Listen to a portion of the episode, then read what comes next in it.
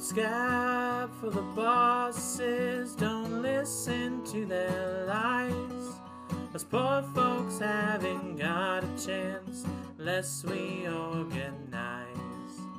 Which side Just a quick warning this episode does talk about uh, sexual abuse, childhood sexual abuse, and a lot of talk about suicide. So um, please just be warned about that content uh, going into this. It's motherfucking cult month! Hey, Everybody's favorite time of year. literally the best time. Oh of my year. God. So excited. I've been. I saw a little brown leaf outside, and I was like, "Holy shit! It's time to talk about some time colds." to talk about colds, baby. Spooky time. Spooky time. Um, Yo. yeah, and man, has there been so many good cult documentaries lately? I yeah, I haven't. I don't really watch cold documentaries to be honest, but I boy do I. I know All I do is watch TV shows and especially documentaries. And yeah, wow, there's been some great. I watched some good like YouTube documentaries on colds. Well, though, sure. so, yeah, you're a YouTube correspondent. I'm our like streaming True. services because I don't know YouTube anything. Yeah. Which it's funny actually because I've been seeing like there's been some YouTube things floating around in the Twitter sphere, and I have literally no idea what anybody's like referring to. Uh, and I know that you definitely have like a specific like avenue of YouTube that you that you're on, Mm-hmm. but I, I, don't know. At least you're you're on the platform, so you know. I use YouTube to look up air horn sound effects. So yeah, the one use. uh, Yeah, no, I definitely. I don't know what it is, but for some reason, a YouTube video seems more palatable to me than like than like a documentary or I like a it. show. You know, I get it. I don't know I why do. that's the Yeah. case because I watch like three hour long YouTube videos on right. shit, but it's like how sometimes I'm like I don't have time to watch a movie, but I do have time to watch like six episodes of The this- Office. yeah, you know? this like TV show Yeah. for sure, for Yeah. sure. Well, hell yeah, brother. Hell yeah, brother. Let's jump into it. So, uh, you all know how often I say that Utah is a breeding ground for Colts. So, for this Cult Month series, I decided to focus again on some Colts that come from the Holy Land. Utah is a special place for Colts. They develop easily in our culture, much like a petri dish to bacteria. Our habitat is warm and inviting to them and helps them spread viciously. From our state's inception, we have been ruled by a strict set of expectations. Be pious, be obedient. If you're a woman, be subservient. Be white, follow a dress code, follow a recipe for the perfect family. Do not, under any circumstances, question the people telling you the rules. Even if you did not grow up as part of the Mormon regime in Utah, because it is. yeah. The entire culture of the state seems to silently abide by the rules and lifestyle outlined by the church. Most Utah residents, however, have been indoctrinated from birth, and the ones that are able to come to the conclusion that they are in fact in a cult are left with a brutal decision. Leave behind all that you have known your entire life, face being shunned by your family, friends, and community, be left as an outcast of society, or stay knowing that every move you make is controlled, hurts you, hurts others, and costs you money. Yeah, for sure. I mean, that's like a huge thing that I feel like people have to deal with like all the time when they leave the church is like, oh, now I have no friends or family anymore. Yeah, yeah, and well, that's the thing, and I, I do like I I criticize the Mormon Church a lot, but I'm definitely not criticizing like all of the members because Mm-hmm. Yeah, of course. yeah, they they risk leaving behind literally everything and all that they know. yeah. So, uh, the members who make the dif- difficult decision to leave the church are left without a community they know and are thrust into a world they're unfamiliar with. This, like many other victims of cults, leaves them vulnerable, searching for a community and some guidance, and ripe for the picking from yet another cult. And this is what makes Utah the prime rotting fruit for the bacteria that are cults. The structure. Uh, the structure that is so ingrained in our daily lives that we aren't even cognizant of it, and the wayward souls who have broken from the communities they've known. And this is how Teal Swan infected the lives of millions of people beginning in the small, insular town of Logan, Utah. Talking about Teal Swan, baby. Teal swan. I mean, I personally prefer uh, tangerine duck myself, but Tangerine Duck's a little uh, less less culty. a little less problematic. Uh-huh. um, buckle the fuck in because this shit is absolutely wild. I'm so fucking ready. wild. Um, per usual, I've got other suggestions. Um, check out The Deep End on Hulu or Freeform. That's the documentary that I watched that got me like needing to deep dive into this and be like, what the fuck is up The with this fuck is bitch? happening? Um, and then Gizmodo did a really long podcast called The Gateway, um, where they have actual interviews with Teal Swan herself, Shit. and it is like very intense. I I haven't gotten through the whole thing, but it's Damn. very good. So those are my suggestions if you want more uh fuller content that's you know Dope uh, nasty, a brother. bit more Dope nasty. Yes. So, Teal Swan, born Mary Teal Bosworth, claims that she has always had extraworldly powers, being able to speak with people who had died, communicate with spirits, and sense energies. Um, I also read later that she says that she can look into people's bodies and see if they have like diseases. Ah, a classic. She has like X-ray vision or something. Superman. Yeah, exactly. Yeah, she's Superman. Don't they all though? Yeah, Really? exactly. Mm. uh, she said that these powers made her vulnerable to abusers and made her a target. She says on her website, however, that the abuse she suffered made her a better healer. Quote, Without the abuse and suffering I experienced, I would be someone who could give you a lot of esoteric information about the universe at large, but who would have no real grasp on the reality of human suffering or how to heal it. I would only have had one half of the human one I sorry, I would have only had one half of the picture of human existence. The gift of my own suffering is that I now have the full picture, and that has drastically changed both what I teach and the way I teach. Hmm. The way that I teach it. Yeah. I don't I don't really like I mean like I'm glad that she's like taking her abuse in stride, you know? Like that's good. Mm-hmm. But I don't like her being like, "Well, actually, uh, it was a good thing." Yeah, I I'm was better a, I'm for better. it. It's like that's not like I don't know if that's like a healthy way to view abuse, yeah, you know? I, like I definitely don't think But so. I, I don't know. I mean, good for her that she's like okay, like she's doing better now. I don't know. Yeah. Well, is she? I mean, yeah. Also, We'll see. we're about to get into some of the stories of this abuse, and uh, it's very interesting. Okay, We'll okay. We'll that see see what what happens. Yeah. So Teal, Son- Teal Swan claims that at a young age she was targeted by a man she calls Doc. She says that Doc, along with a satanic cult, abused her physically and sexually for 13 years. Teal has made many wild claims about this man Doc and the alleged satanic cult that he was a part of. Claims including child sexual abuse, human sacrifice of immigrant children, and even cannibalism. Okay. yeah. So maybe a little bit, maybe a maybe a few tall tales being spun on the abuse. Yeah. I don't want to, Yeah. because I don't. I, I think it's very possible and in fact likely that she did have some kind of abuse in her past. Definitely. I'm almost and positive. I, I, I, I believe so as well. yeah, but again, I mean, all of that like Well- seems a little. And there's there's more. uh, she has said that Doc was friends with a man who worked in a morgue and that he made her perform sex on a corpse while he ate a raw piece of the corpse's thigh. He then cut the corpse open, sewed Teal inside, and left her there for 12 hours. Ah, Mm hmm. Yeah.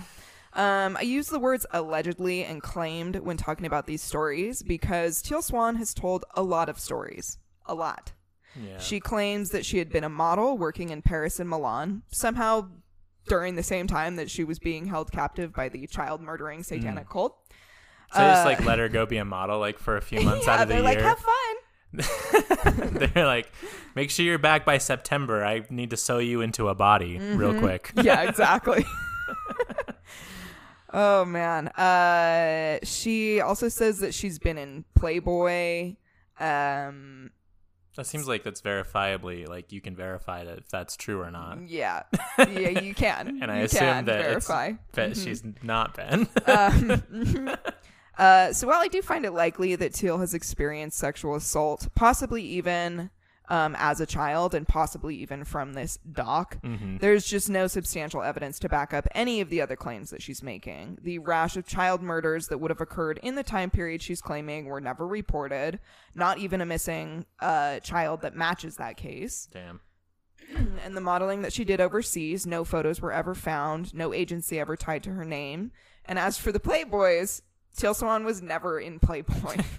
Word. That's you what can I, literally look and see. I was gonna say, I'm sure they keep records There's of everybody. an entire archive. It's Yeah, fucking like- Playboy. It's Playboy. Uh, yeah, I mean, it sounds kind of like satanic panicky in a way, like child Oh. sacrifice. Like, was it around that time, It like absolutely the 70s was. and 80s? Yes. Like, yeah. And let me tell you, because it's exactly tied to that. Ooh. Uh, interestingly enough, I read across several sources that Teal Swan had received therapy in her childhood from Barbara Snow. Do you know of this person? Oh, was she involved in the? She was. Satanic she Panic? Was. Okay, then I'm just curious if you had. I don't know any name. like specifics, but Sure. it sounds familiar. So she's a child uh, therapist, infamous for her involvement in the Satanic Panic in Utah in the 1980s and 90s. Mm. As a member of the Association of Mormon Counselors and Psychotherapists, lock that little detail away. All right, all Mormon right. counselors and psychotherapists. My favorite kind. Yeah, the best kind.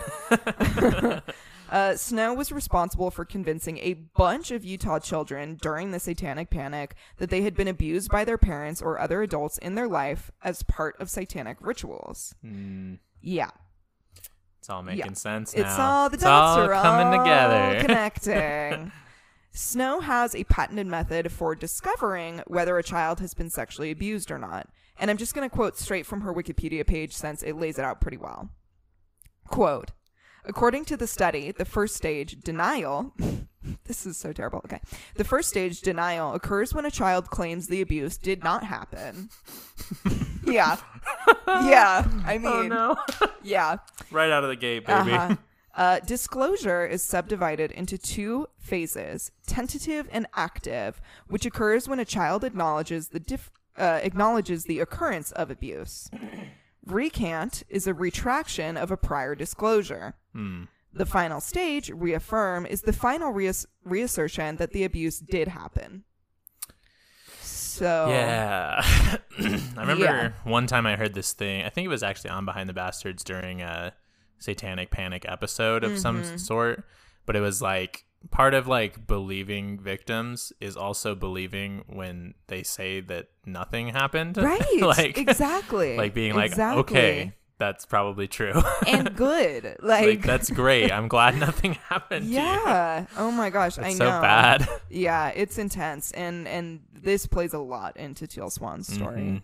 Um, yeah, I don't know about you, but this method sounds an awful lot like convincing these children they were sexually abused. Yeah, leading questions and shit. yeah. Exactly. Yeah. and as I said, pay attention to this method as it will come back later Mm-hmm. in Teal's story.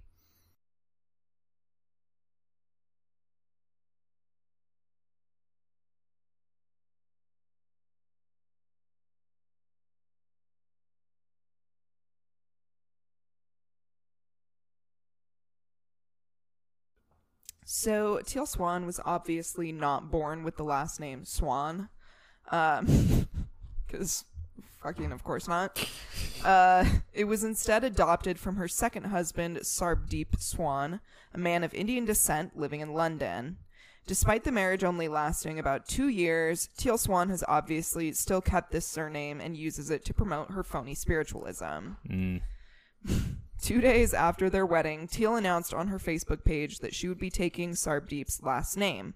Quote, Hello, all. Thank you so much for the beautiful wishes. I figured I'd explain how this name change is going to work. On a professional level, we are going to drop the last name altogether, because Teal is a standalone name like Oprah or Osho, etc but I have officially changed my last name to Swan. There is deep spiritual significance to this de- to this decision. It is a more exalted name. Sarbdeep is from India, and there the swan has great spiritual significance. Teachers who have the ability to fly between the realms of matter and spirit are given the title Paramahamsa, which means supreme swan. So there it is. Hmm. Okay. Yeah. That seems like um, yeah, seems Yeah. like a over like an over like an over complicated explanation for like I mean, I got married. yeah, like, just be like, hey, my know. husband's last name is Swan. Swan. Yeah, like So now that's I mine. know. Like, You're like. I just I wanted to take his last name. It's like, I don't know. Like no no shade. yeah. Mm. but whatever. Yeah. Uh, this type of move from a white spiritualist type is classic, adopting bits and pieces from Indian culture that fit their brand and throwing out the rest, especially the people themselves. And that's exactly what Teal did. On a now deleted blog written by Sarbdeep, he released private details about their tumultuous relationship. The only surviving paragraph I could find was from an article on Wiki Global, and on this blog he called her Black Swan. Mm. Quote. Yeah, I know, huh? That's like that's Shots. snappy. Yeah. Uh, quote, our marriage did not unravel after two weeks due to incompatibility or my emotional unavailability, but because I saw an email Black Swan had sent to her ex just two weeks into our marriage talking about the sex she had with him and flirting with him, an ex she also vilified as a sociopath months before on her blog. Hmm. Yeah. Well, I mean that would that would do it. Yeah, uh, that'll break up a marriage for Uh, sure. An interesting podcast, if you ever get the chance to, you Mm-hmm. or listener. Uh, there's this podcast called Astray, and it talks about the idea of like, I think the term is called like Indian fever or something like that. But Mm-hmm. it's, yeah, it's basically just like that, like a deep dive into that whole idea of like white people going over to India and Yeah. like having like this insane Spiritual spiritual, awakening. yeah Right. and just how it's like kind of racist and people Yeah. say and people using that term a lot of times are being kind of racist because it's like Mm, it's n- there's nothing like about it other than like people just get lost in the sauce really I don't know. right. Right. but yeah so that's a yeah very interesting podcast you should check out I will. Sounds amazing. Um, yeah, kind of as you were saying, something that we see from these white spiritualists, healers, light workers, etc., um, is that they choose bits and pieces from Indian culture and smash it into their mix of self-help quotes, charisma, and narcissism. yeah a lot of Uh, take yoga as a huge example. How many famous white yoga teachers do you see wearing kurtas and doing ohms? Um, and how many of these light workers do you see throwing around the term namaste and wearing, you know, prayer beads, but never Yeah. crediting Indian culture or True. like actually following all of the teachings? which in my eyes is like the worst form of like cultural appropriation when you're like profiting off of another culture Mm-hmm. No, exactly. That's because, exactly like, it. And people, I mean, literally, I mean, Teal Swan said it herself. Mm-hmm. She, the last name Swan is a more exalted name. It's a more Exactly. spiritual name in India. So let me use this name to promote my shit so I sound more legit. yeah Fuck you. Got fuck it. you yeah. oh i bet Yeah. uh, Teal Swan is no stranger to appropriating Indian culture and co opting phrases and aesthetics to try and make herself appear more legit. So here's according to Teal Swan's website quote, Teal Swan's mission is the transformation of human suffering to an empowered and authentic life. She is the creator of the popular Ask Teal YouTube series, author of six internationally published books, and the artist of hundreds of frequency paintings. Don't worry, we will totally post a picture of the frequency paintings. i i want to know more about the frequency paintings yeah, it's uh it's just it's just like drug art, you know. Ah, okay. it's yeah. not that cool, but I guess it makes you fucking experience different frequencies. I don't know, whatever. Okay. Um, continuing this quote. In conjunction with her vision of creating positive world change, Teal Swan founded Headway Foundation, a nonprofit company that enables ideas, goals, and ventures that are aimed at positive world change. Teal Swan is not recommended for those who simply want to feel good. She is recommended for those who want the truth, even if the truth hurts. The reality is impartial. It isn't personal. It simply shows you what is so. She will reflect things about humanity, the world, and the universe that humanity perceives to be positive. But she will also reflect things about humanity, the world, and the universe that humanity does not want to accept, own, or integrate.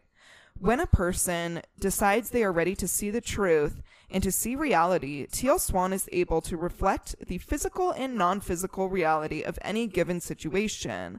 By facing the truth and facing reality, They are then empowered to take mental, emotional, and physical steps towards improvement based on the new awareness that they gained. Teal Swan's deepest intention is to set people free. Her mission is to make people aware and conscious so that with that awareness, they can begin to heal and live deeply meaningful, integrated, and empowered lives. Okay. I have this real big problem Hit where me. when people start when when I when someone like reads a bio of like a spiritual ass like on off like a spiritual ass website, Uh huh. Yeah. like I, I I hear all the words, but I just do not process anything that they're saying Because, ha- uh, half of it's nothing. it's because it's all the same like dumb buzzwords that Yeah. literally mean nothing. So my brain is just like we're gonna we're gonna Boop. ignore that. tunes yeah. it out. Yeah. It's like don't don't try to fucking say that shit I to me. know. Like Which, like, first of all, you know that she fucking wrote this whole bio herself. She writes it Oh, from yeah. like a third person, but it's like you wrote this about yourself. oh for sure.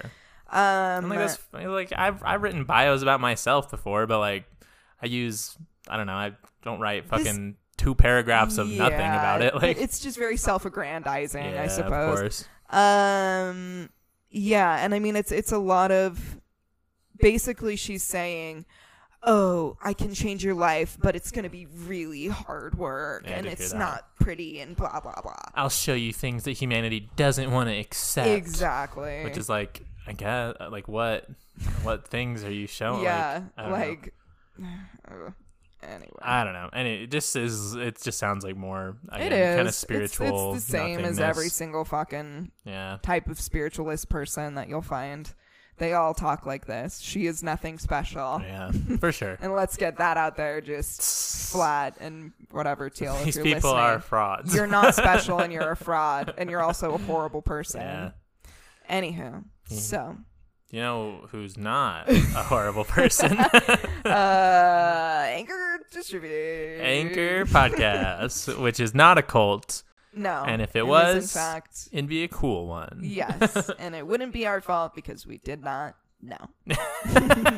exactly. I love a good plausible deniability.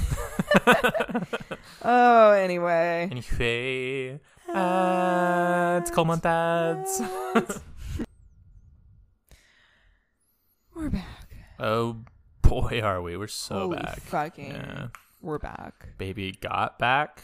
Indeed. Uh, Does she ever? yeah, no, for sure. Like if the baby is remarks and uh, the back is us being back from ad break, then boy does she. Oh wow, that was beautifully, beautifully Thank you. said. I am a writer. Oh god. Alrighty. Um, let's get into this fucking Teal More cults. More calls. So, Teal Swan gained most of her popularity from her YouTube series. Tayler, YouTube. YouTube. Your fa- your favorite My- thing. I love that. I love everything about it. Oh, uh, from her YouTube series Ask Teal, a series in which she delves into her practices and beliefs. She's released several books, her most well known being The Completion Process. Mm. The completion process is a 20 step process for healing any past hurt or present problem. Uh, part of the completion process it is talked about as being a smashing a part of yourself and taking out the broken parts that prevent you from really being whole. Uh, something that I, I saw a comment that somebody said that was like, this completion process is kind of ironically named because it really doesn't seem to have any kind of completion at all. It seems to be like, this like never ending ongoing Yeah. thing. Curious. It's almost like she needs you to continue coming back to her. I mean, it's it gives me the same vibes as like when I was growing up in church. They would say like sanctification a lot, which is like Mm. the idea that you're like slowly like purging the sin from your life, but you never like reach that point, so that you have to keep going to church and giving them money all the time. You know? Mhm. Yeah, like you're of course always always working on yourself. Well, of so, course. Yeah, it's the same kind of same kind of thing. Yep. This one's a little more culty, but I mean, aren't all religions a cult? yes, yes, they are. um, in the freeform documentary The Deep End, director Jon Kasbe followed Teal Swan and her team for three years, documenting her seminars, Costa Rican retreats, and emotional outbursts. You quickly meet Blake, Teal's right hand man, and someone she describes as the person who made her feel safe for the first time in her life and who taught her how to trust. Wow. Yeah. Good for Blake. Well, mm, good luck, Blake, Good, really. yeah, good luck, Blake. Teal moved in with Blake at 19 after escaping the alleged abuse she experienced. Her and Blake had a, remote, ro- a romantic relationship for a year, and following that, continued on with an extremely intense relationship where Blake seemed to serve as a type of servant and caretaker for Teal. Um, he literally lived with her through all like five now, I think, marriages that she's had. So very interesting. Very interesting dynamic for sure. Yeah. In- Emotional support XBF. Yes, that's Blake. so true. Oh my god. In the documentary, you see Blake managing her business, Teal Eye, answering emails from concerned critics of Teal, coloring Teal's hair with henna, and being an emotional levee for Teal's frequent and intense emotional outbursts. It's clear that Blake is very much under the spell of Teal Swan, following her every move, justifying her every action, and cleaning up after her messes, sometimes literally. Oh, wow. Yeah. yeah. Poor Also, Blake. did I hear five marriages? Yes. Jesus I believe it's been five, yeah. That's a lot of Yeah. a lot of times Which- to get married. She does have a child with one of them, Mm. and you hear like maybe one to two things about the child in the documentary the whole time. Oh, jeez. Yeah. And you see the kid like jumping on a trampoline in one scene, and that's like literally the only interaction that she has with her actual child. Sa- yeah. Yeah. So, Good. and I don't know, and I, you know, it's a documentary about her. It's not a documentary about her kid. Of course. But it really seems like she has one focus in her life, and that is scamming and torturing people. So you and know, not her kid. Yeah. I was gonna say because if it was about her and like she spent, I mean, she's remotely, a mother. yeah, like any moment or like any time with her child, then wouldn't that be like included in yeah, I the suppose that's in the true. three years of filming they did? Yikes! Uh, Yikes! Oh man. uh, so Teal's inner circle is a group of yes men who manage Teal's business, assist her retreats and seminars, and who are essentially required to dedicate their entire lives to Teal. Teal even has her inner circle sign a contract of non-negotiables, rules that the inner circle must follow in order to remain as part of the inner circle, some of which include you can't put your own family first. Teal comes first. If Teal wants you there, she gets you. The priority of the entire community is whatever is in the best interest of Teal. You can't have personal boundaries that in any way can affect Teal. Huh? Okay, yeah, that's Yeah. good. Sounds very normal, Sounds, like uh, healthy. Very healthy. Very um. Very good for both parties. Mm-hmm, uh, mentally, I feel like they're all probably doing great. definitely. definitely. yeah, that those are some rules for sure. Yeah. And I mean, it's. What's interesting is she's not shy about this. Mhm. She discusses it openly while she knows she's being filmed. She thinks that this is completely acceptable. Yeah. Um, again, watch the documentary. It's fascinating to see this woman just have no shame in what she does. Crazy. Yeah. So what needs to be understood is that these people, Teal's inner circle as well as her followers, are extremely vulnerable people. She preys upon mentally unstable people, particularly those that are suicidal, and teaches them to associate her torture, uh, her torture-like ceremonies with healing. She claims that she is so powerful that just proximity to her will make you heal. She convinces you that everyone outside of the Teal Swan world is against you and has hurt you even if you don't remember it. Sound familiar? Remind you of Scientology, Synanon, Mormonism, every cult Every ever. cult that we've talked about. yeah, yeah. I like how she's like she's like doing a Jesus there. She's like, even if you're like close to me, like if you like brush Uh-huh. my robe, then like you'll get healed. She's Yeah. like, I'm like, yeah. If I spit Jesus. on my hands and rub them in your eyes, you will be able to see, see again. again. Yeah. I also I was just thinking about this. I feel like you should never like if somebody calls something that you're going to attend a seminar, you should Yeah, like 90% of the time you should not go to that thing. absolutely. Yeah. Like don't go to things called seminars is what I'm saying. Like Yeah. meetings are fine. Uh I don't know what are other terms. Powwows, Sure. Uh, shindigs. uh, brainstorming session. uh-huh. But yeah, anything or um like lecture. A lecture? Lecture is totally normal. Yeah. Seminar. If it's a seminar, I'd be I'd proceed with caution. 'cause Absolutely. They seem to all call their shit seminars. yeah, and I just feel like I've seen a lot of negative things come out of the term seminar. Mm-hmm. Seminar, yeah. Yeah. So I don't trust it. Maybe No. you shouldn't either. Um, so obviously these kind of rules and uh, not allowing people to have literally not have personal boundaries. Uh, this is such textbook cult behavior. It's almost comical how willing she is to just do these things on camera and openly admit that this is what she's doing and say it with the smuggest fucking look on her face, like I'm the smartest person on Yeah. earth. It's because it's like like literally like it's in your it's your rules. Your rules are like m- almost like copy and pasted from like what makes a cult. Like, it's Exactly. weird. It's weird. yeah, yeah. In one particularly chilling scene in the Deep End documentary, you see Teal act out the Barbara Snow child abuse method in real time. Uh, she Teal holds a ceremony of sorts where she has three followers channel the mother, father, and brother of another follower. So there's one person who's kind of receiving the ceremony, and then there's three people playing out their family, right? Okay, Yeah. Uh, these this person's family is still alive, by the way. As far as what I gleaned from the show, I'm pretty sure that like Oh. so they're not like channeling really a channel- spirit. They're like channeling. Huh. I don't even fucking know. Whatever. None of it's real, but okay. um, these three followers act out the family's life and then report back their findings. And you're sitting in a room.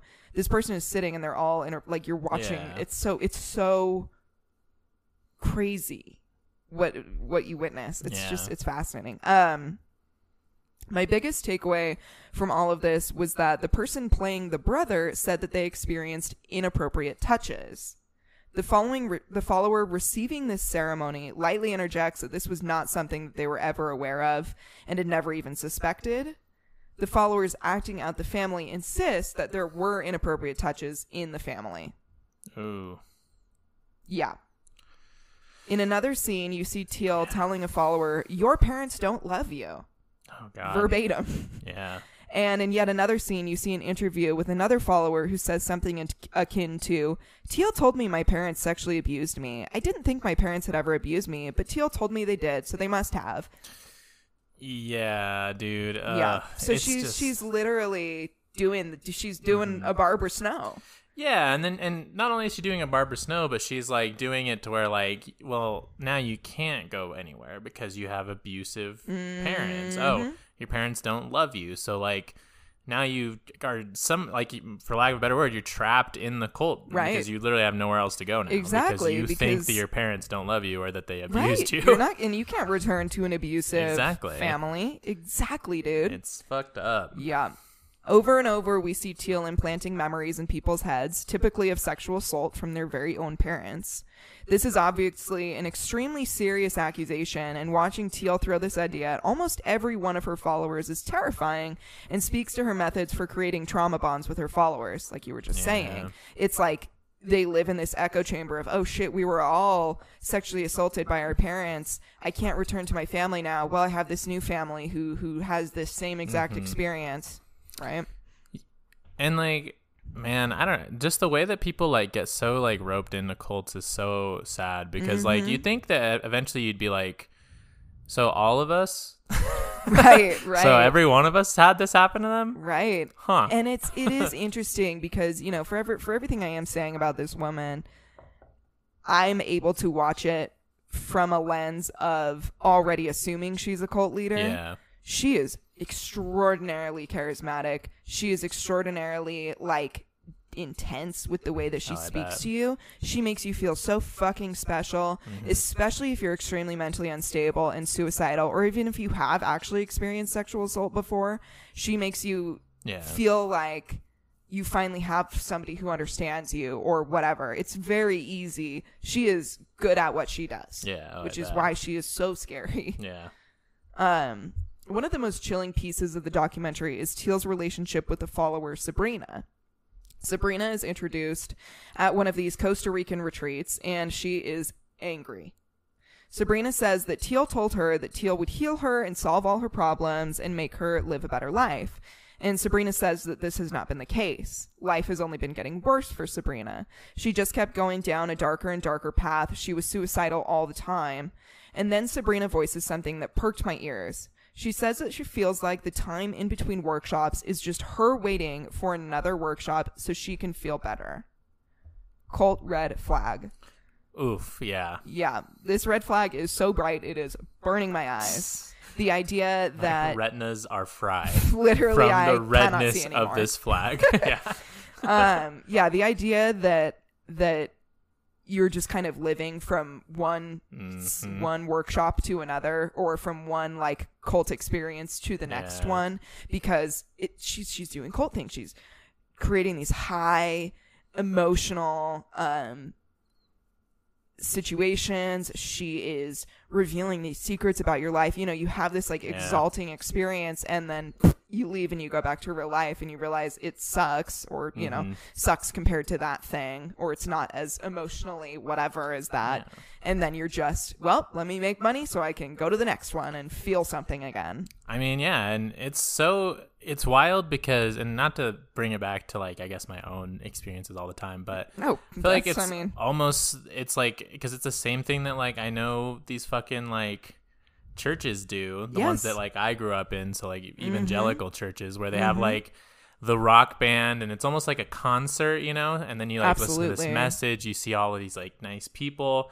and then so you leave and you're like wow like that was such an emotional experience yeah. and you feel like really good about it and then normal life doesn't feel that good so you can't wait to go back again and again and again. And it's like that but this is even more like yeah.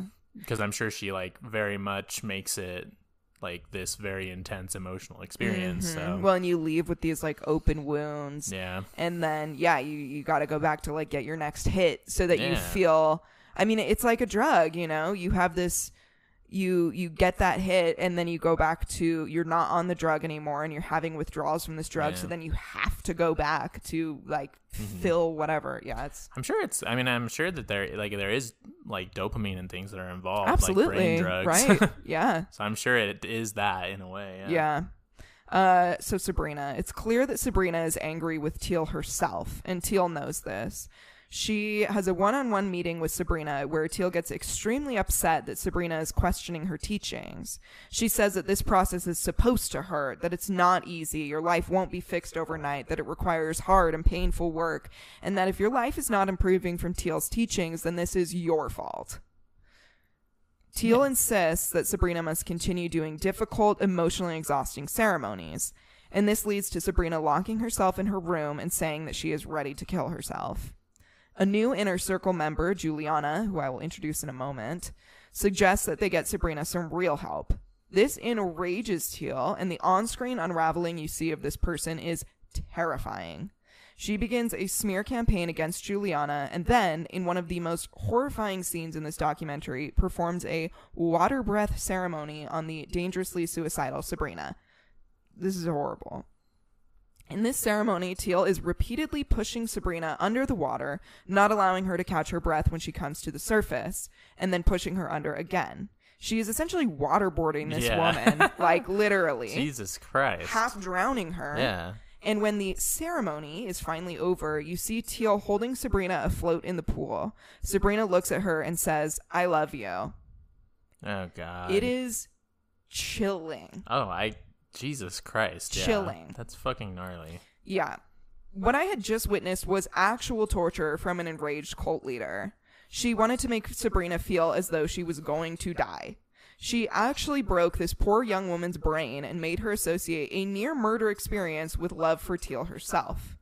This is how Yeah. fucking crazy this woman is, and this is how good this woman is. She can, she, oh, I can't, like, And it's again, it's just like all this programming of like it's you know this is gonna be painful and it literally is it's almost torture Yeah. but of course you feel good once the torture is not happening exactly. so you're like and you're, oh my gosh like you helped me Yeah, whatever, you made me know? not die by choosing to not kill not me. Not kill me, while you yeah. were actively like- trying to kill me. And as you're like literally being deprived of oxygen and Yeah. almo- and being fucking waterboarded, your brain is like releasing these things. It's oh Mm-hmm. My god, it's I It's fucking awful. and though. maybe That's- I mean I don't know. I don't want to insert anything, but maybe fucking Teal is crazy, so maybe she will find this and to have something to say. Whatever. I don't really care. She's a she's a torturer. She's a Yeah. torturer and an abusive person. She's a bad person. come on our podcast and we'll just fight you. Like we'll oh just God. Phoebe will actually just go toe to toe right now. Oh god. Uh, so Teal's teachings around suicide have been extremely controversial. In the first episode of the docu, this is also very bad. This whole thing is very bad. Yeah. I don't need to keep saying that. Um, in the first episode of the documentary, you see a woman come on stage with Teal and share how suicidal she is. Teal responds, "Then why are you still here?" Jesus Christ. It gets so much worse. The woman says, I don't know. Teal tells this woman to really think about it, to really take herself to this place, to literally visualize her own suicide, and then make a decision. This visualization process is one that you can find in Teal's YouTube video called I Want to Kill Myself, parentheses, What to Do If You're Suicidal. That seems like not the right solution. Yeah. I'm actually getting like very angry as I'm talking about this. Um, a video where you can also see Teal describe suicide as quote our safety net or our reset button that's always available to us. oh, yeah. That's a safe thing to tell people Yeah, of that course. Literally want to kill button, themselves. yeah. Yeah, as if Uh, as if you can come back from Yeah. that. She tells the watcher to lay down. I fucking hate this woman. Yeah. She tells the teacher to lay down on the floor and imagine their deaths in grisly detail. According to actual licensed psychologists who are real doctors and know what's actually, you know, Going on. going on with the human brain, uh, this practice is extremely dangerous. Shocker.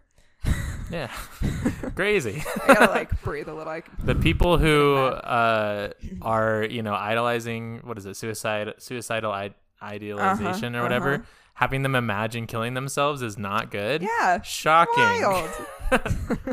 Dr. Jonathan Singer, the president of the American Association of Suicidology, tells BBC, quote, When I heard Teal say that suicide can be a reset button, I was disturbed. It suggests that you can kill yourself and that things will start over again and be better. And that is not true. She's got these ideas in her mind that are She's got these ideas that in her mind are only helpful, but for others could be really dangerous. What you're doing when you tell somebody to visualize how they're going to kill themselves is you're telling them to practice in your mind. He explains that research shows this type of imagery rehearsal is a very effective way of improving your ability to actually do something. He says that it's something that Olympic level athletes use. Yeah. Yeah. That's and that's like why I feel like whenever there's like suicide like content or Mm-hmm. like stories and things or like, you know, images, like that's why there's like content warnings is because yes. like if you or someone you know is suicidal, like don't show that to them or don't watch this Yes. because it's bad, you know? Yes. Like Jesus Christ. I man. know. Um, he says, and so to tell somebody to think through how they're going to kill themselves, that's not safe. Yeah. Oh wow. Uh, Jed or Ged, sorry, uh, Flynn, the CEO of the UK suicide prevention charity Papyrus, tells BBC, quote, It is not helpful in any circumstances to encourage anyone who has thoughts of suicide to imagine their being dead and to further glorify that issue. Or uh, further glorify that state. This exercise can only lead to the risk of harm and even death. Such exercises are irresponsible. She is risking the glorification of suicide. Period. Yeah. Oh, for sure. Yeah. Do we know if any like of her Are you going to get to that? Funny you should ask, because here it is. Lovely. And the answer is yes. Yes, yes, they have. Uh, If uh, you're asking the question, I believe that you were going to Yeah, I was. Yeah. Uh, Teal Swan has lost followers to suicide before. In this same BBC article, um, and this is really rough. I will will go back and put a warning at the beginning of this episode. Realized I didn't do that. yeah. Um, but just before I get into this story in particular, this is a lot. So just Mm-hmm. know that we're about to get into some very rough things.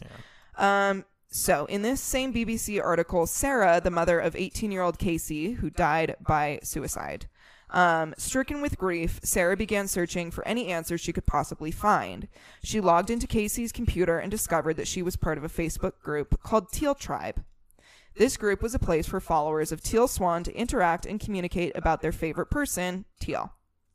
Casey had posted a colored pencil drawing of Teal Swan, a beautiful piece of artwork as Casey had been an incredibly talented artist, and wrote the caption, the gor- This gorgeous woman is Teal Swan, a beloved, spectacular, spiritual guru.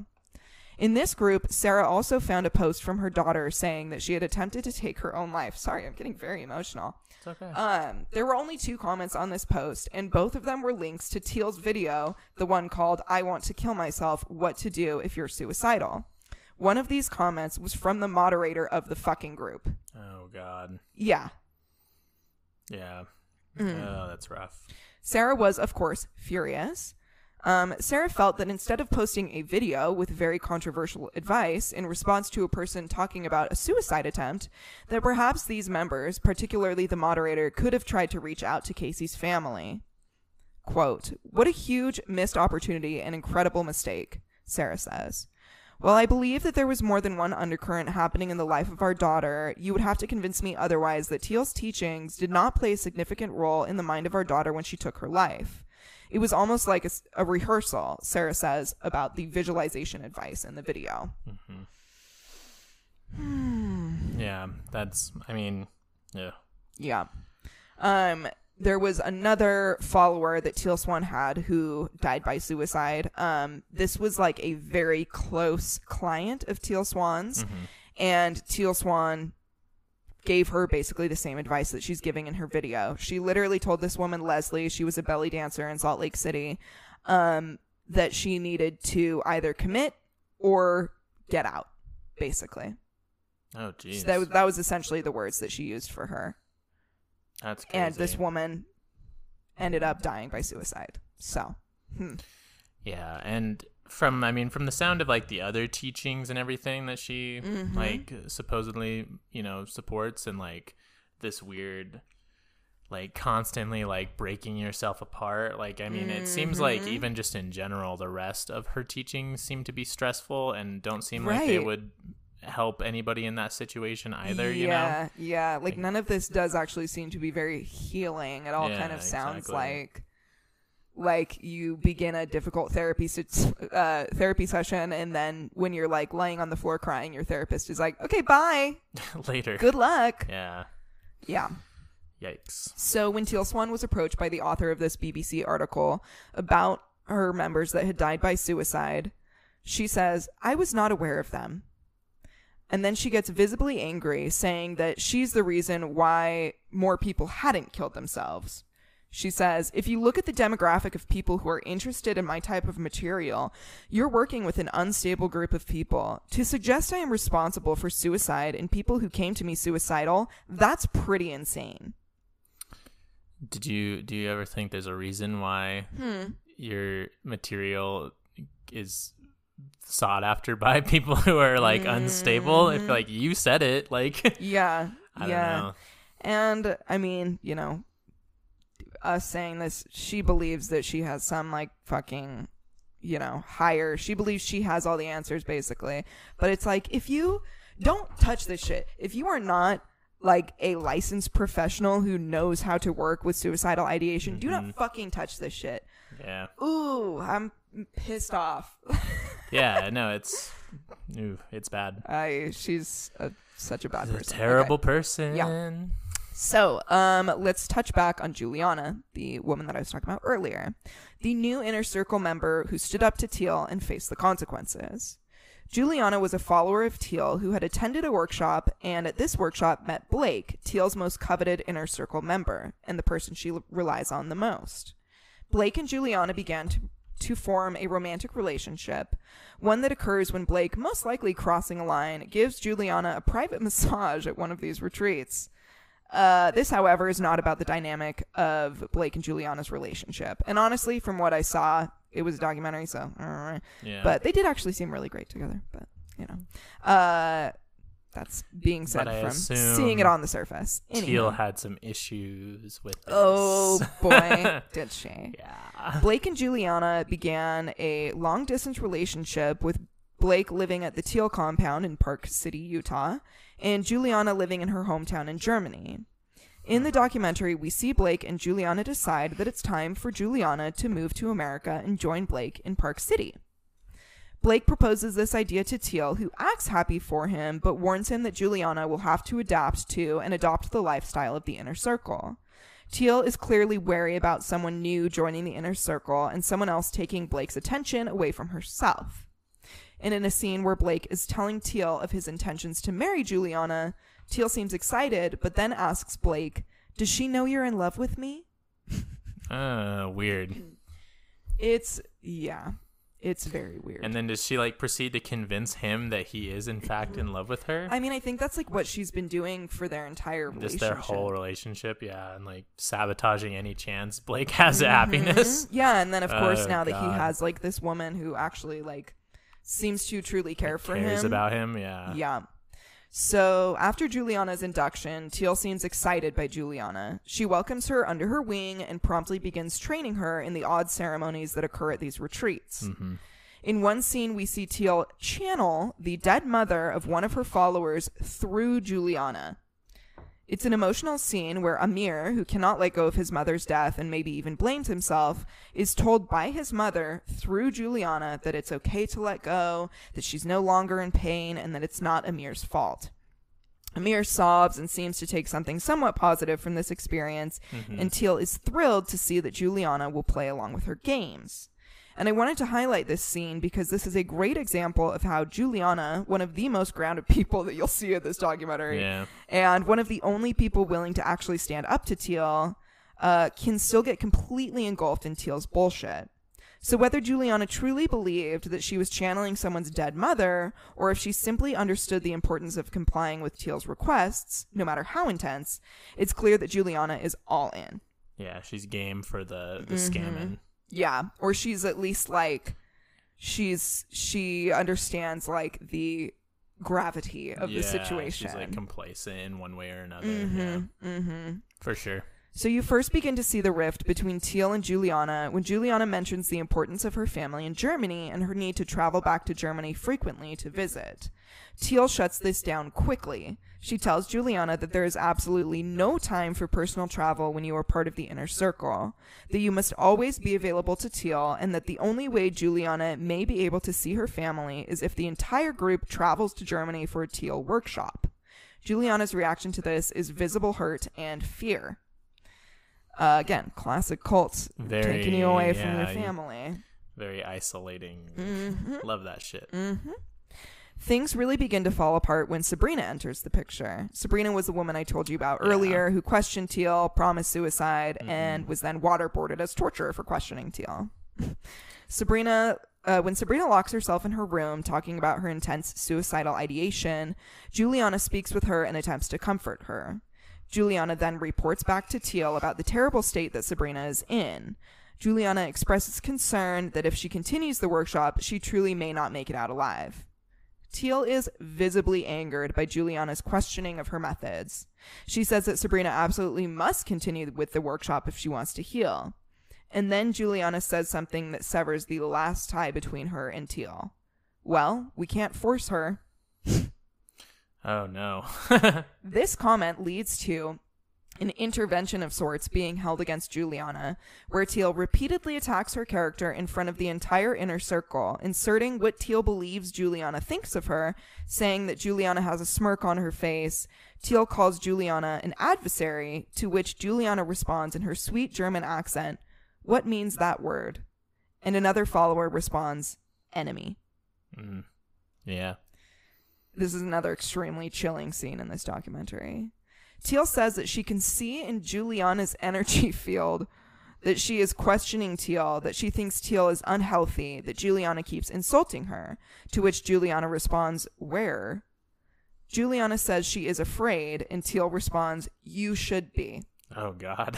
Yeah, Yikes. Yeah. yeah. Such a fucking power trip. I Oh, like. Yeah. oh my god, yes. So Teal then guides the whole group, asking each person to say what they think Juliana thinks of Teal.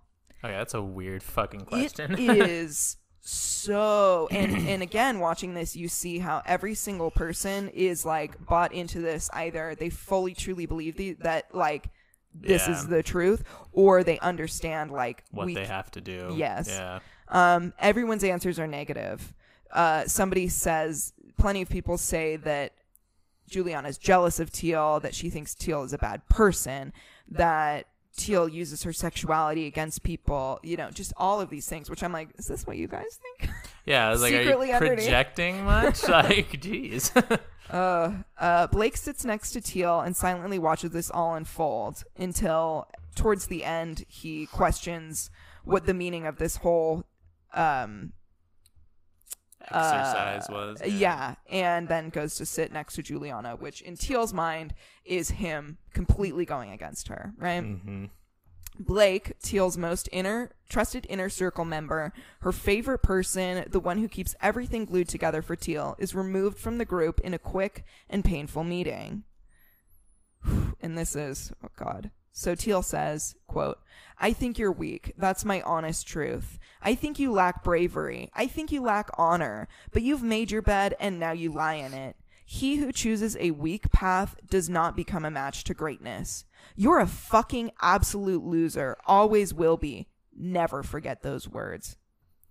Jesus Christ, man. Like, Yep. yeah, she is fucking is pissed. Yeah. Fast. She flips so fucking fast. You say one thing that even slightly like contradicts her or mm-hmm. perhaps suggests that she could try something different, it's over. Damn. this is a I mean what she moved in with Blake when she was 19 I think she's like 30 something so like Yeah. 10 plus years relationship yeah Oh, for sure. Uh, Blake releases a message on the Teal, Tri- Teal Tribe Facebook group stating that he's stepping away from the business. Many comments are positive, congratulating him on his new life and his journey with his wife. Teal, reading these same comments, responds, If they really knew what had happened here, they'd be wanting her dead.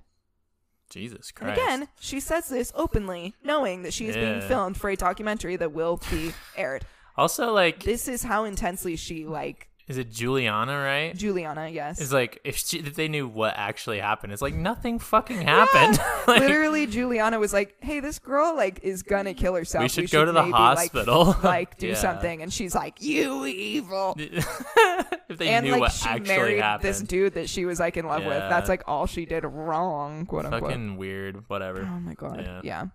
In the final, most revealing action from Teal and the piece that is just, if you were even slightly questioning, perhaps, is this a cult, this will really Yeah. solidify it for you. She writes up a new contract for her inner circle, and here's some of the most intense pieces of this new contract. One, the members of the inner circle must hold their partner accountable to abide by Teal's rules. Two, non negotiables are non negotiable, including for partners. Everyone must follow every rule set by Teal. And three, no children. Teal does not have time to be awoken by at 3 a.m. by a screaming baby. She brings up that, and actually was one of her other followers who says, Should we talk about children? And Teal says, Yep, I can't afford to be woken up by a screaming baby at 3 a.m. Everyone looks So- around, says, We're okay with not having children, writes up and signs a contract saying, We're not allowed to have children. And essentially, these, this contract is so tight. It's almost saying you're not allowed to have a partner because, you know, she's saying, she says, you can't let your partner get in the way of what this is. Your partner Yeah. has to abide by every single piece of this and not question me and the boundaries that you and your partner have. Mm-hmm. You can almost only date other people in the inner circle, I guess, that Mm-hmm. were like also all in on it, you know? Exactly. Yeah. Yeah. Um so yeah, uh Teal Swan is an evil, narcissistic, torturing cult leader who will continue to cause damage in this world if she is not put to a stop. Yeah. Which I'm sure that with this documentary being released and then the many subsequent articles coming out afterwards that there's been a slowing down. some yeah, some exposés and people are gonna be like, maybe don't go to these Yeah. fucking seminars. I think that like the people who are already all in, it, it will probably just solidify them into it further. That's usually Yeah. how these things work, which is extremely unfortunate because those people are at an extreme risk, and I want to really highlight that. um, but I think for so. people teetering on the edge or people who maybe have come across her videos and are starting to kind of fall Mm-hmm. into it, that that all these podcasts and documentaries and things coming out about her, exposing her for who she is, will hopefully, you know, help people not fall under her spell. Um, yeah, I agree. yeah, I agree. Finn. All right. Well, you know what else no, I, there's not an ad. I'm s we're gonna take a little Uh, break yeah, here because yeah. that was a lot. I'm sure. So, Yes. listener, why don't you pause as well and Yeah. drink some water, Yeah. Take some deep breaths, hmm Step Um, outside. sit outside, yeah, Pet touch your some dog. grass, Touch some grass. yeah. Pet your dog if you have one. I don't know. Yeah, Yeah. Do, do some nice things for a sec, but we will be right back. yeah. Anyway. Uh, Cult month. Cult month. All right, we are back from our little mora- morale break. yeah. Yeah. Which um, I guess there's not actually like a break in the in the show, but you know, I hope you paused. yeah, take a little pause. took a moment to recover from Yeah, uh, horrible, horrible colds. yeah. I mean, it's... and get ready for whole month of this baby. it's our favorite month. Despair all the time. uh, so mine won't quite be as gnarly as that, but uh, pretty dangerous nonetheless. So I'm going to be talking about Esther and Jerry and Abraham Hicks, who you a lot of people when I've brought, brought this up have said like, oh yeah, my fucking mm, sister's mm, aunts cousins fucking dog read read a book of hers or whatever right? Yeah. Like, Like, yeah, I, like- I've heard it from like third parties, but I, I don't know exactly much yeah. about like, it. people people have and she does the kind of the same thing like she has youtube videos of like her lectures on Mm-hmm. that are up like i listened to a couple of those um a big shout out for my one of my sources would be there's a video a youtube video by the internet investigator that does kind of an expose of sorts of her as well Hmm. so that's kind of how it got on my radar and then i kind of did some digging myself so yeah, check that out if you want. But jumping into it, similarly to yours, Esther Weaver was born in Coalville, Utah on No. March 5th, Fucking way. 1948. God damn it, this place. this God is what I'm fucking saying, damn it, bro. yeah. Sorry, no, sorry. Uh, That's it's, it's okay. It's just it's like fifty seven percent of the time, seventy five percent of the time, cult leader, and it's like, and they're in Utah, and you're they're like, from Utah, oh, or they're of course. somehow associated with Utah. Yeah. Uh-huh. Uh, so yeah, she was born March 5th, 1948. She was married once in 1968. So yeah, she was 20 and had two daughters from her first marriage, one of which works with her mother in the scammy cult business. uh, not too much info about her daughter though. Esther would meet Jerry Hicks in 1976 when she began working, yeah, when she began working for Jerry's wife and soon to be ex-wife. Esther and Jerry would be married just four years later. Uh, from what I can gather, there was about a, or there is about a 21 year old, 21 year age difference between Esther and Jerry. Jerry being pretty fucking old. uh, and then it is, of course, believed that Jerry and Esther had began their relationship before Jerry was divorced. Yep, yep. Um, this part truly has nothing to do with the story, but I found a write up on this super reliable source website called the law of attraction club.com. and it just had this like really funny quote about Jerry's early life. It says, "From early childhood, Jerry Hicks Jerry Hicks had been a strong seeker of truth. In the late 50s, while visiting friends in Spokane, Washington, Jerry discovered a Ouija board. Initially a strong bel disbeliever, he came to accept that something real, air quotes, was happening. Mm-hmm. One session one session with the board directed Jerry to read books by Albert Schwei- Schweitzer, the Nobel Prize winning philosopher, musician, and Christian missionary. Jerry bought his own Ouija board, and although it never worked for him personally, he found three people that could receive messages through the board. These messages, however, were more like party conversation than the feel of his first experience. So he eventually discarded the board. In 1965, on impulse, he picked up a book, Think and Grow Rich by Napoleon Hill. As he started to read it, goosebumps came up all over him. he decided to follow the teachings. In a short time, he became a successful businessman and even began teaching the principles in the book. So it's like, why even have the whole anecdote about the Ouija board? Like, it didn't even make any sense. It's like, oh, he played with the Ouija board, but like it didn't really do anything. And then here's the real. and then he read some books. Like, it's so fucking weird, dude. Oh my god. I had no fucking idea why they put that in there, but it was just it was too funny to not talk about. yeah. Um, information about the early life of Esther and Jerry is kept under pretty tight wraps. Like it's hard to come by a lot of information about them. Uh, and that's where I was I was kind of telling Phoebe while we were on break. That's where it's a little bit different. I feel like Esther and Jerry would not let a documentary be made about them because they know that they're fucking scam artists. right, right. Um, but yeah, so and and a lot of the things that I did find, I wouldn't necessarily say are reliable sources on the matter, but we're just going with what we have. Sure. Uh, Jerry was, in fact, a top distributor for the lovely folks at Amway. See Oh, our video wow. about scams. Yep, yep. uh, when Esther and him met, and apparently was at one time uh, as well an acrobat star. Okay. I yeah, again, It's interesting. Yeah, he's like getting into the scamming on like you know, on an on an early level. He's like, oh, Yeah. this this is this Amway thing's This really Amway thing's real interesting. Yeah.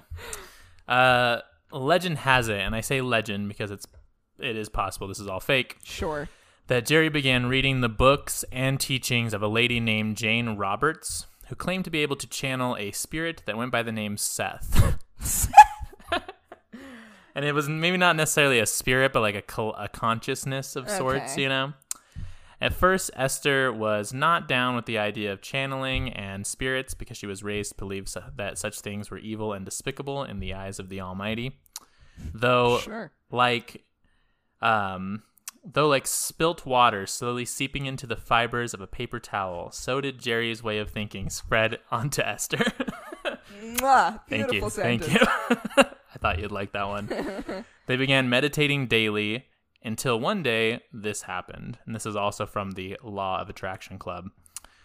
Meditation became a daily exercise for them both. After about nine months, in November 1985, Esther noticed that her head was moving around during these sessions.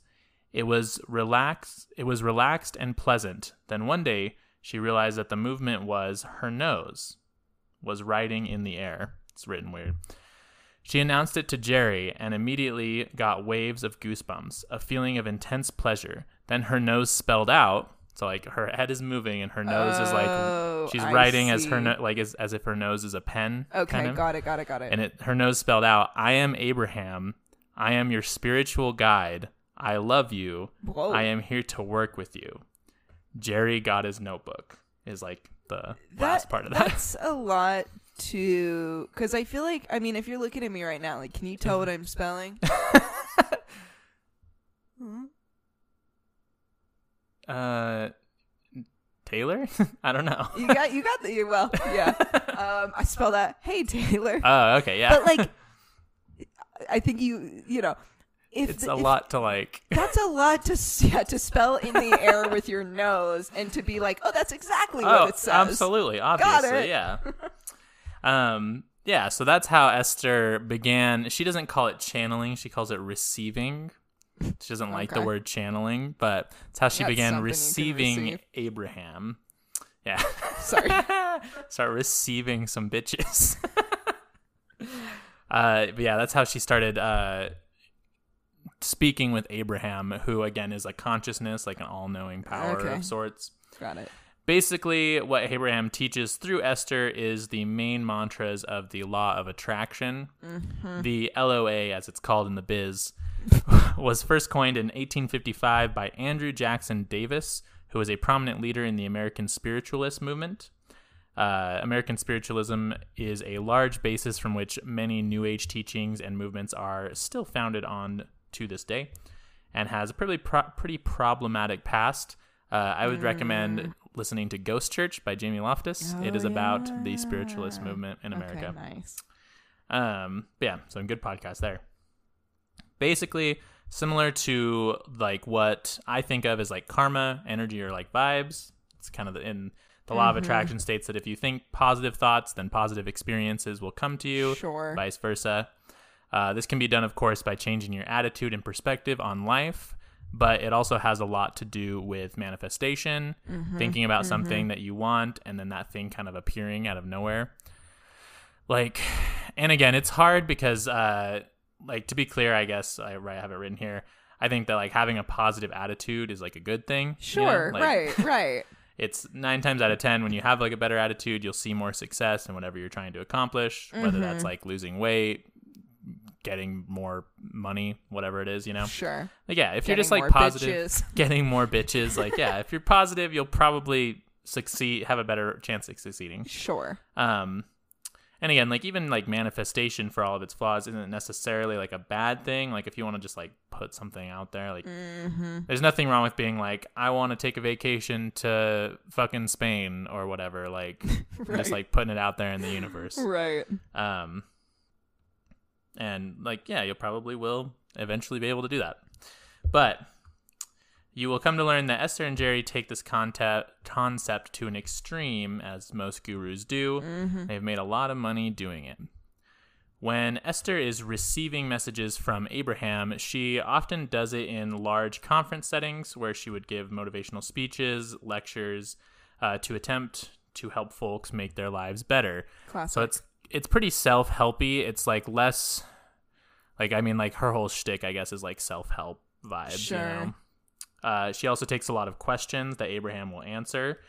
Um, and when she is speaking as Abraham, it's she refers to herself in the third person and then says like we as like Abraham, you know.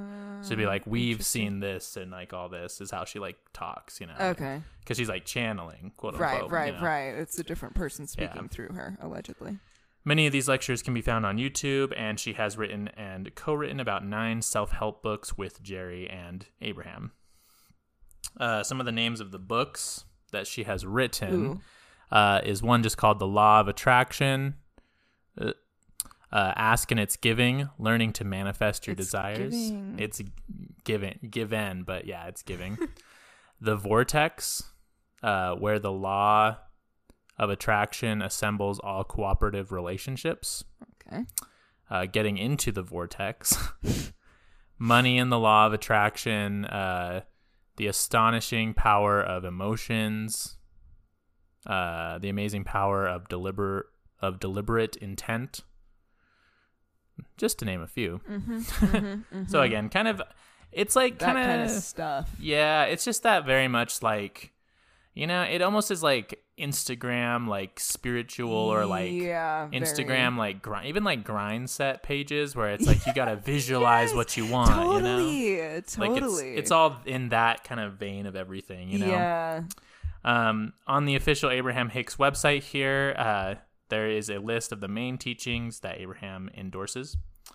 Number one, you are a physical extension of that which is non-physical. So you have a soul, I guess. Okay. Uh, you are here in this body because you chose to be here. Which Hmm. I don't think I did, but But I wouldn't have. like, ah, get me out of this shit. Nah. Uh, number three, the basis of your life is freedom. The purpose of your life is joy. Not not You know, terrible. yeah, that's like nice. Four, you are a creator. You create with your every thought. Five, anything that you can imagine is yours to be or do or have. Mm-hmm. Which, again, can be kind of problematic if taken in a wrong context. Right. As you are choosing your thoughts, your emotions are guiding you. I mean, maybe. the universe adores you for it knows your broadest intentions. okay. Uh, number eight, relax into your natural well being. All is well. Parentheses, really, it is. The explanation point. number nine, you are a creator of thoughtways on your unique path of joy, which, again, kind of doesn't really say anything. Mm-hmm. Number 10, actions to be taken and possessions to be exchanged are byproducts of your focus and joy. So, mm-hmm. like, actions, possessions, to, like, it's all like has to do with you. Like, if you're not rich, it's because you aren't uh-huh, focused enough, you know? Uh-huh, like those uh-huh. kind of things. Number 11, you may appropriately depart your body without illness or pain. Oh. And number 12, you cannot die. You are everlasting life. Oh. Well, cool. There it is. There it is, baby. cool. Um, Cool.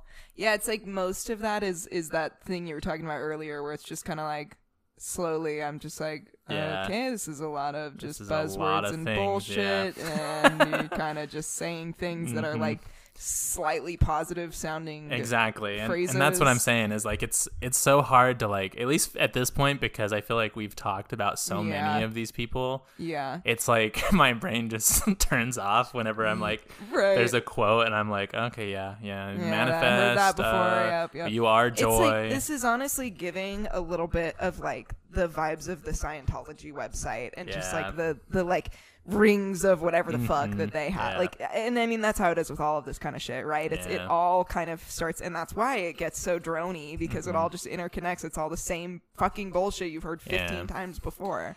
And I mean, and that's the thing that's hard about it is like, there's not, I mean, nothing is like original, really. You know, it's like Truth. anytime someone's like, I've created, or like, you know, I have this new knowledge or whatever, it's like you Mm-hmm. can look up their ideas and there's 30 other cults or like philosophies that are the same thing. You right, know, like right. you've, you've never had an original thought ever. like, you, the listener, me, Yeah. the podcast, we've never had Right. original And, thoughts. and that's fine. It's that's, okay. That's like the human experience is that nothing we do is original, and I find that comforting, frankly. me as well. We don't need to get into that right now. And revelations I may or may not have had while on LSD. Hell yeah, brother. Um, but yeah, so if that all sounds like a bunch of bullshit, pseudoscience, it, because it super is. Also, keep those last two that I said in mind because Yeah. it's it can be. Those fucked. were the definitely my ears like perked Yeah, up. you're I was like, hmm. "Hmm, that sounds very wrong. Uh, so another quote that I pulled directly from one of her conferences, and this is like a video on- that was on YouTube. Mm-hmm. Uh, I'm gonna read it. Phoebe, please listen to me read this and tell me if you know anything that I'm saying. by Okay, the awesome. End. Yeah. Cool. Manifestation is what you're shooting for when something that you want has not manifested, and so you are so aware of its absence that you are uncomfortable. Now you've taken your understanding of creation and your understanding of manifestation in the wrong direction, because the manifestation is evidence of alignment. Okay. I mean, I, I kind of was getting at the beginning there. It's like you uh you try to manifest something but you didn't so you really notice that you didn't manifest it so Yeah. you try harder to manifest it maybe It's, I mean, I don't know. like, I think what she's trying to say is that, like, you, like, the more you want something, the more that it's not appearing. You have to, like, examine your alignment, is what she says a lot. okay okay Alignment being, like, I think it kind of has to do with, like, vibrational blah blah yeah, your vibrations, your chakras. Like, there's something in your life that's, like, stopping you from Right. it. Like, take a shot every time she says manifest Please, yeah. Jesus Christ, we'd all be dead. um, so, being the good little journalist I am, I decided to dig deep and look into some of the prices that taking a Ah, class with Esther thing. and, more importantly, Abraham would cost. Uh, for a one day workshop, you're going to be looking at about $225 per person. Uh, Okay. Definitely not a deal by any means, but Mm-hmm. like, okay, sure. Like 225 bucks, pricey. You're definitely going to be like, if you get a bunch of people going, you're going to be fucking rich. But, yeah yeah Uh, but like, not like Not too obscene. exploited. Yeah. yeah You can also book a cruise Oh, to go on uh, through go. Celebrity Cruises that do a whole plethora of workshops while at sea, which is always uh, where the best Colts end up is at sea. at fucking L. Ron Hubbard. uh-huh Uh, for the lowest room, the price of it would be one thousand four hundred and thirty-two dollars. And from what I could find, uh, I don't think that this is with everything included as far as food and drinks. So this is just for the room. uh-huh Uh, I don't know too much about like cruise prices, but I googled and I've seen that other like basic packages with limited amenities can be like a few hundred dollars. So this is pretty significant here. yeah The most expensive room, so there's like different levels obviously on the ship for one of these cruises would be seven thousand three hundred and thirty-two dollars. And these workshops and cruises are in addition to the money that Esther is pulling in off of the books that she has authored. Right, right, right. Um, Also, yeah, just um taking people to international waters never really Yeah. sits right with me.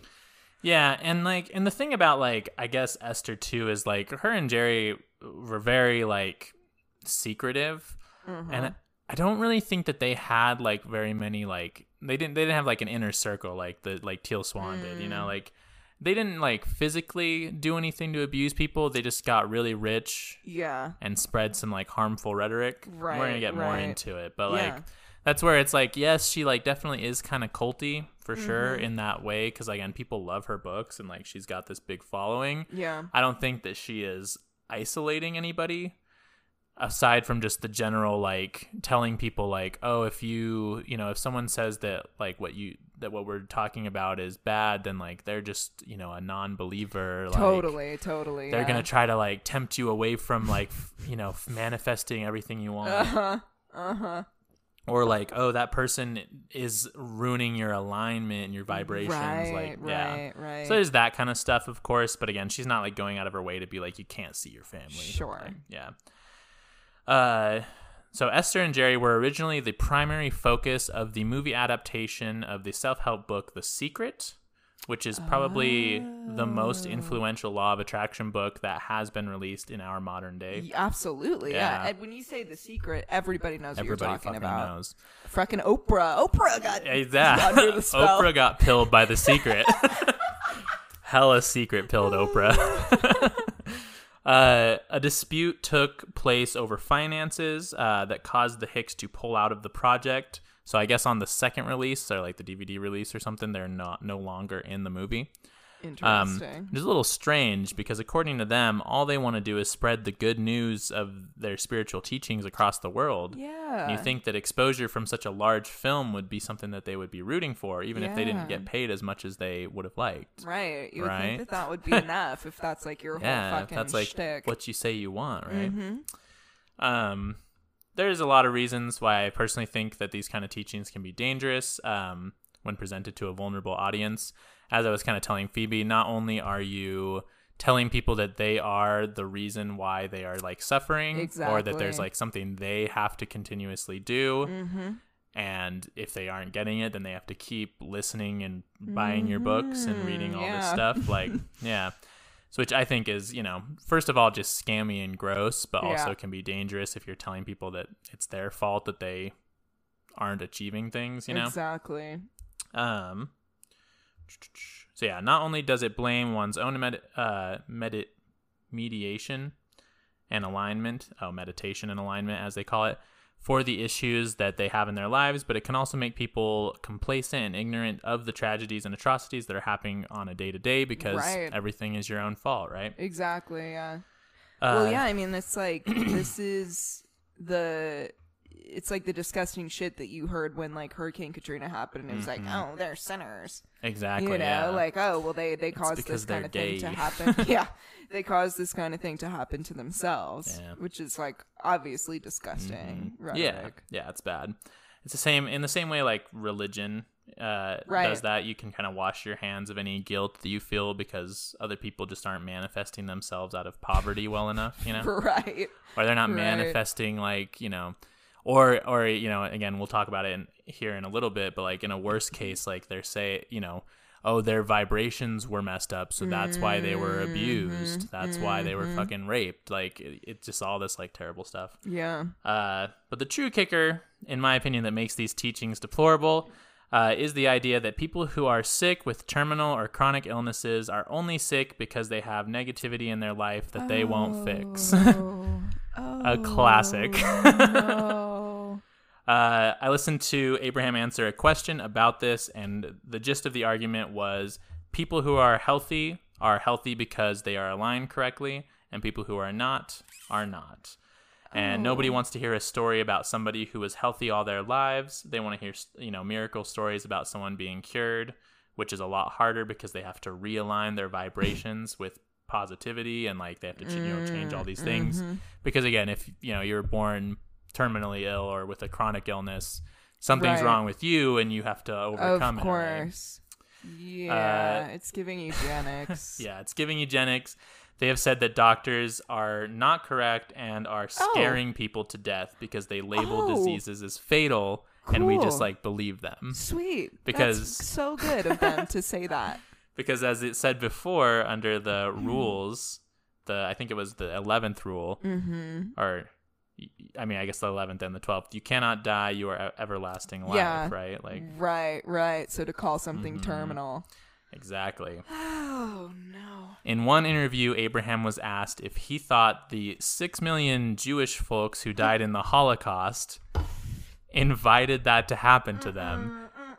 Abraham replied, uh, and it was kind of a long reply, but again, the gist or the paraphrase of it was that everyone's vibrations match with what they are living. Dude, So, in a way, the Jews did, in fact, Dude. bring that on themselves. they vibrated their way into yeah. Okay. Really good, Cool, yeah, cool. really No, good. This is yeah, great.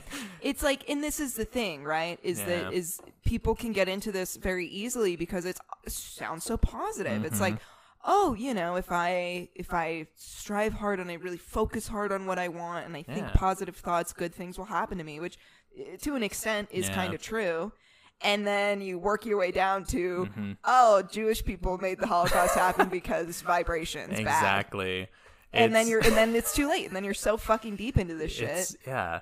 And it's it's crazy because I was trying to look for like, you know, any stories of people who like, you know, had something terrible happen and then like Mm-hmm. tried this and it didn't work, but like again, they're so tight about it like they don't put that kind of stuff out like you know, all when I googled it, you can find a million trillion success stories about the law of attraction, but Uh-huh. You don't ever hear about people who had cancer and then like a loved one of theirs or like a loved one had cancer and they tried this and they still passed away. Right, like they don't tell you those things, you know. exactly well and i wonder too like how many people are going to come across that holocaust comment Yeah. like how many people who I'm are sure into this many. have are going to actually stumble across that probably not that many people Mm-hmm. Yeah. Oh, for sure.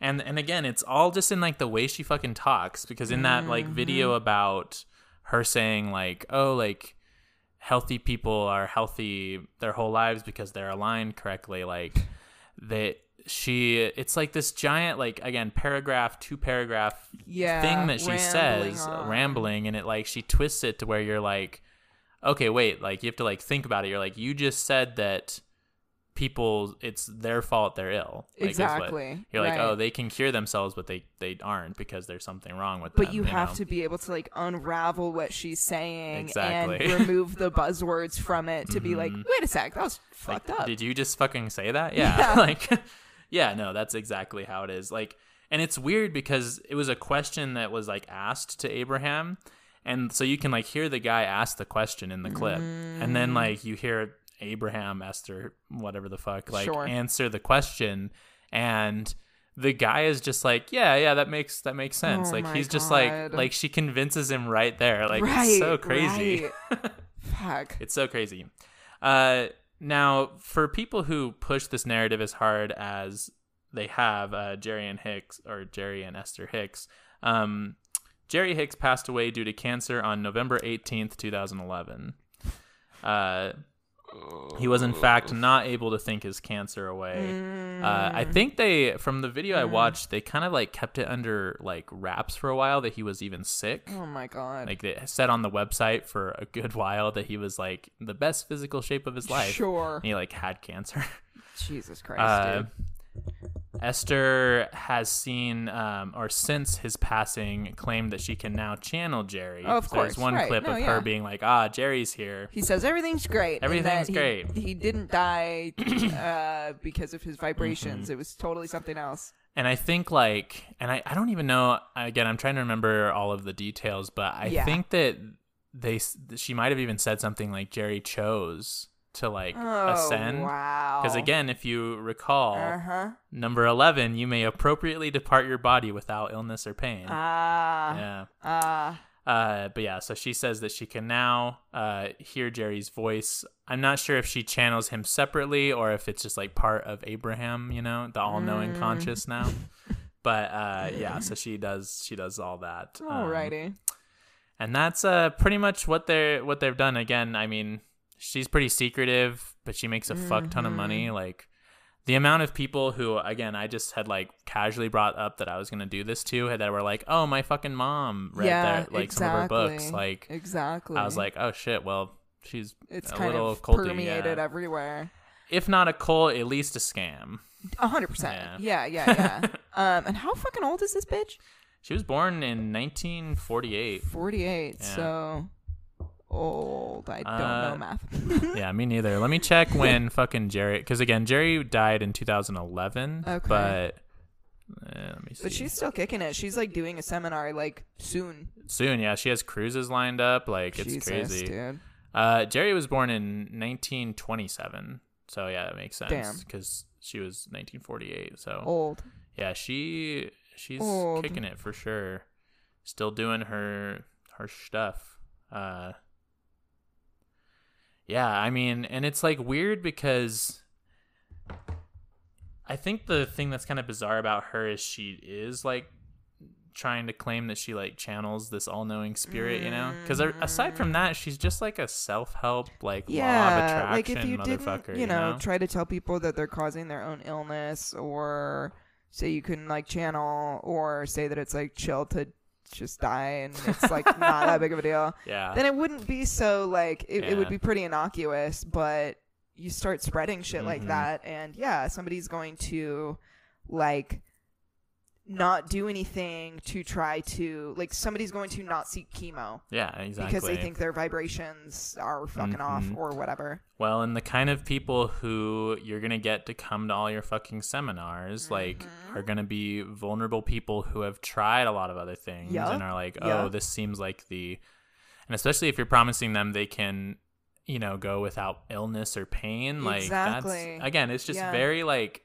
predatory, and I don't It like is. it. it is. Because, yeah, you're going to be getting people that are mentally ill and people that are probably like Mm-hmm. chronically ill. And a lot of chronic illnesses out there are like confusing and doctors don't really know what's going on. And then when these people tell you, oh, doctors are lying to you and you haven't been able to find answers for this chronic illness you have, which I'm not saying there's plenty of doctors out there that are fucking dick assholes, but like, yeah, you know, then these people are telling you, oh, doctors are lying to you. You can cure Yeah. yourself through whatever the fuck. Like, Yeah. then that's what you're gonna do, and then you you never you'll never feel better because this is a scam. Yeah, and I mean, and that's the thing is, it's like, yeah, there's asshole doctors out there for sure, but I at least, I'm sure, I think the majority of doctors d- at least don't want you to like, you know, fucking like Yeah. have false hope. Whereas, like, I feel like Yeah. if someone's being like, come to my seminar that costs you, you know, however many hundred dollars per session, uh, and we'll help you, like, they're obviously just trying to get money out of it. Yeah, you. so. like they're like guaranteed you will be fine after this. yeah, Like, it's it's yeah. bad. also according to my calculations, which probably are wrong. Uh, she's like seventy four,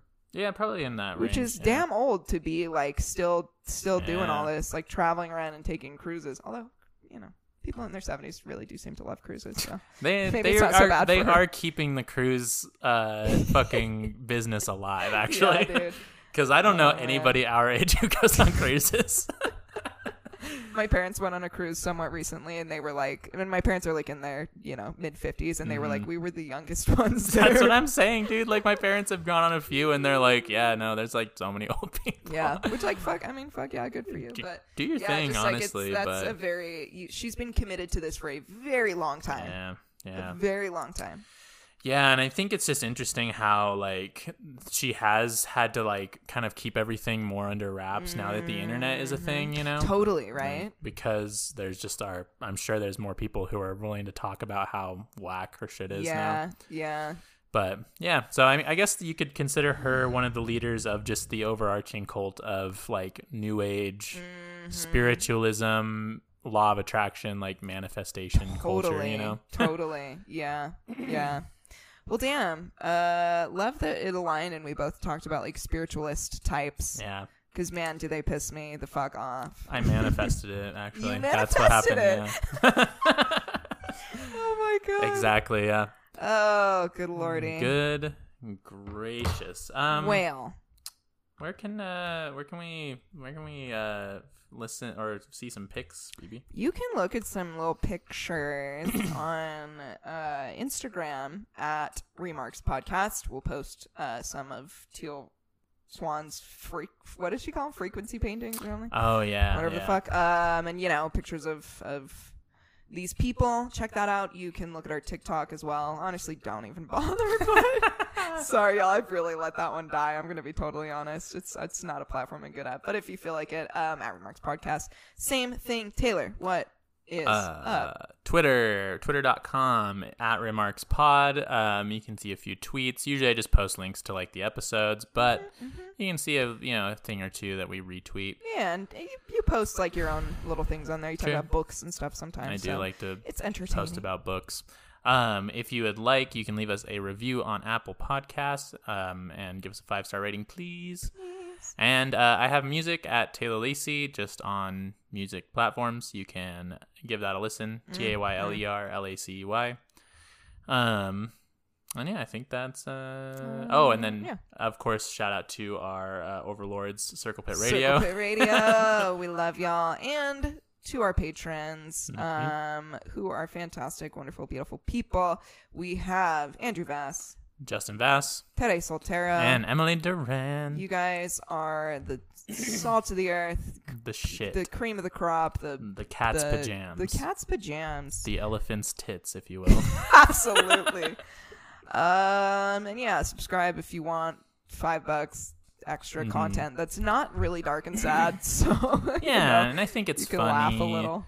Again, you're gonna get first uh, dibs on merch. This is true. Um, we're still working out other like benefits, but you'll be the first to know, of course, about like any new things we do.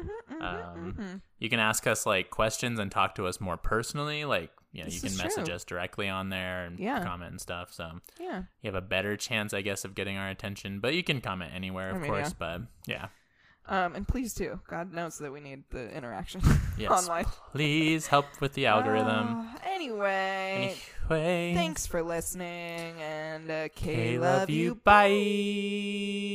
Bye.